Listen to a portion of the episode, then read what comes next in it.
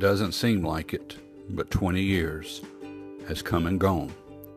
Happy anniversary, Sherry. I do love you.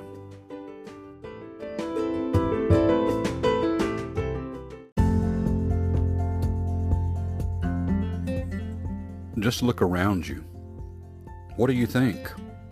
What do you feel? What would you like to say? What would you like to do? Do you feel like screaming? Do you feel like crying out? Do you have a lot of questions? Do you wonder why? Do you wonder why things are happening the way they are? Do you even ask the question, God, why? Why are you allowing these things? Why do you not deal with the terrible things of this world?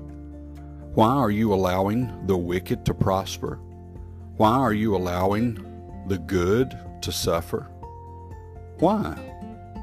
It seems like that, well, maybe the law, the law just doesn't apply anymore. Why? We all have questions. We all want answers. And yes, we continue to scratch our head, raise our eyebrows, kind of cross our arms, stomp our feet, tap our toes, sort of step back and just shrug our shoulders, trying to figure out what in the world is going on. Where's God? Where did he go? Why? That question plagues man. Why? We can figure out the what sometimes, the who, the when, the where, maybe even the how.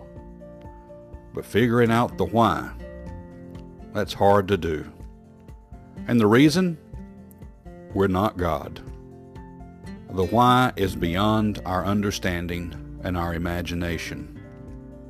What God is up to, we just don't know. We know some of it.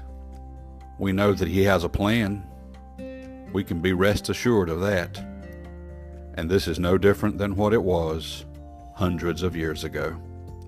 Habakkuk chapter 1, verse number 3.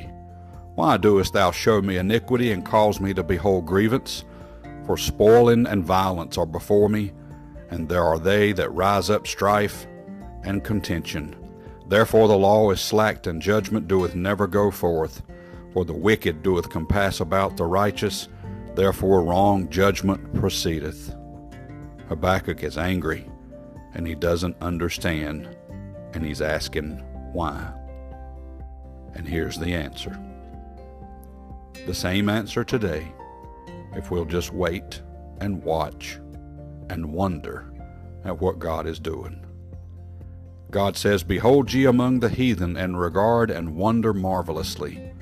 For I will work a work in your days which you will not believe, though it be told.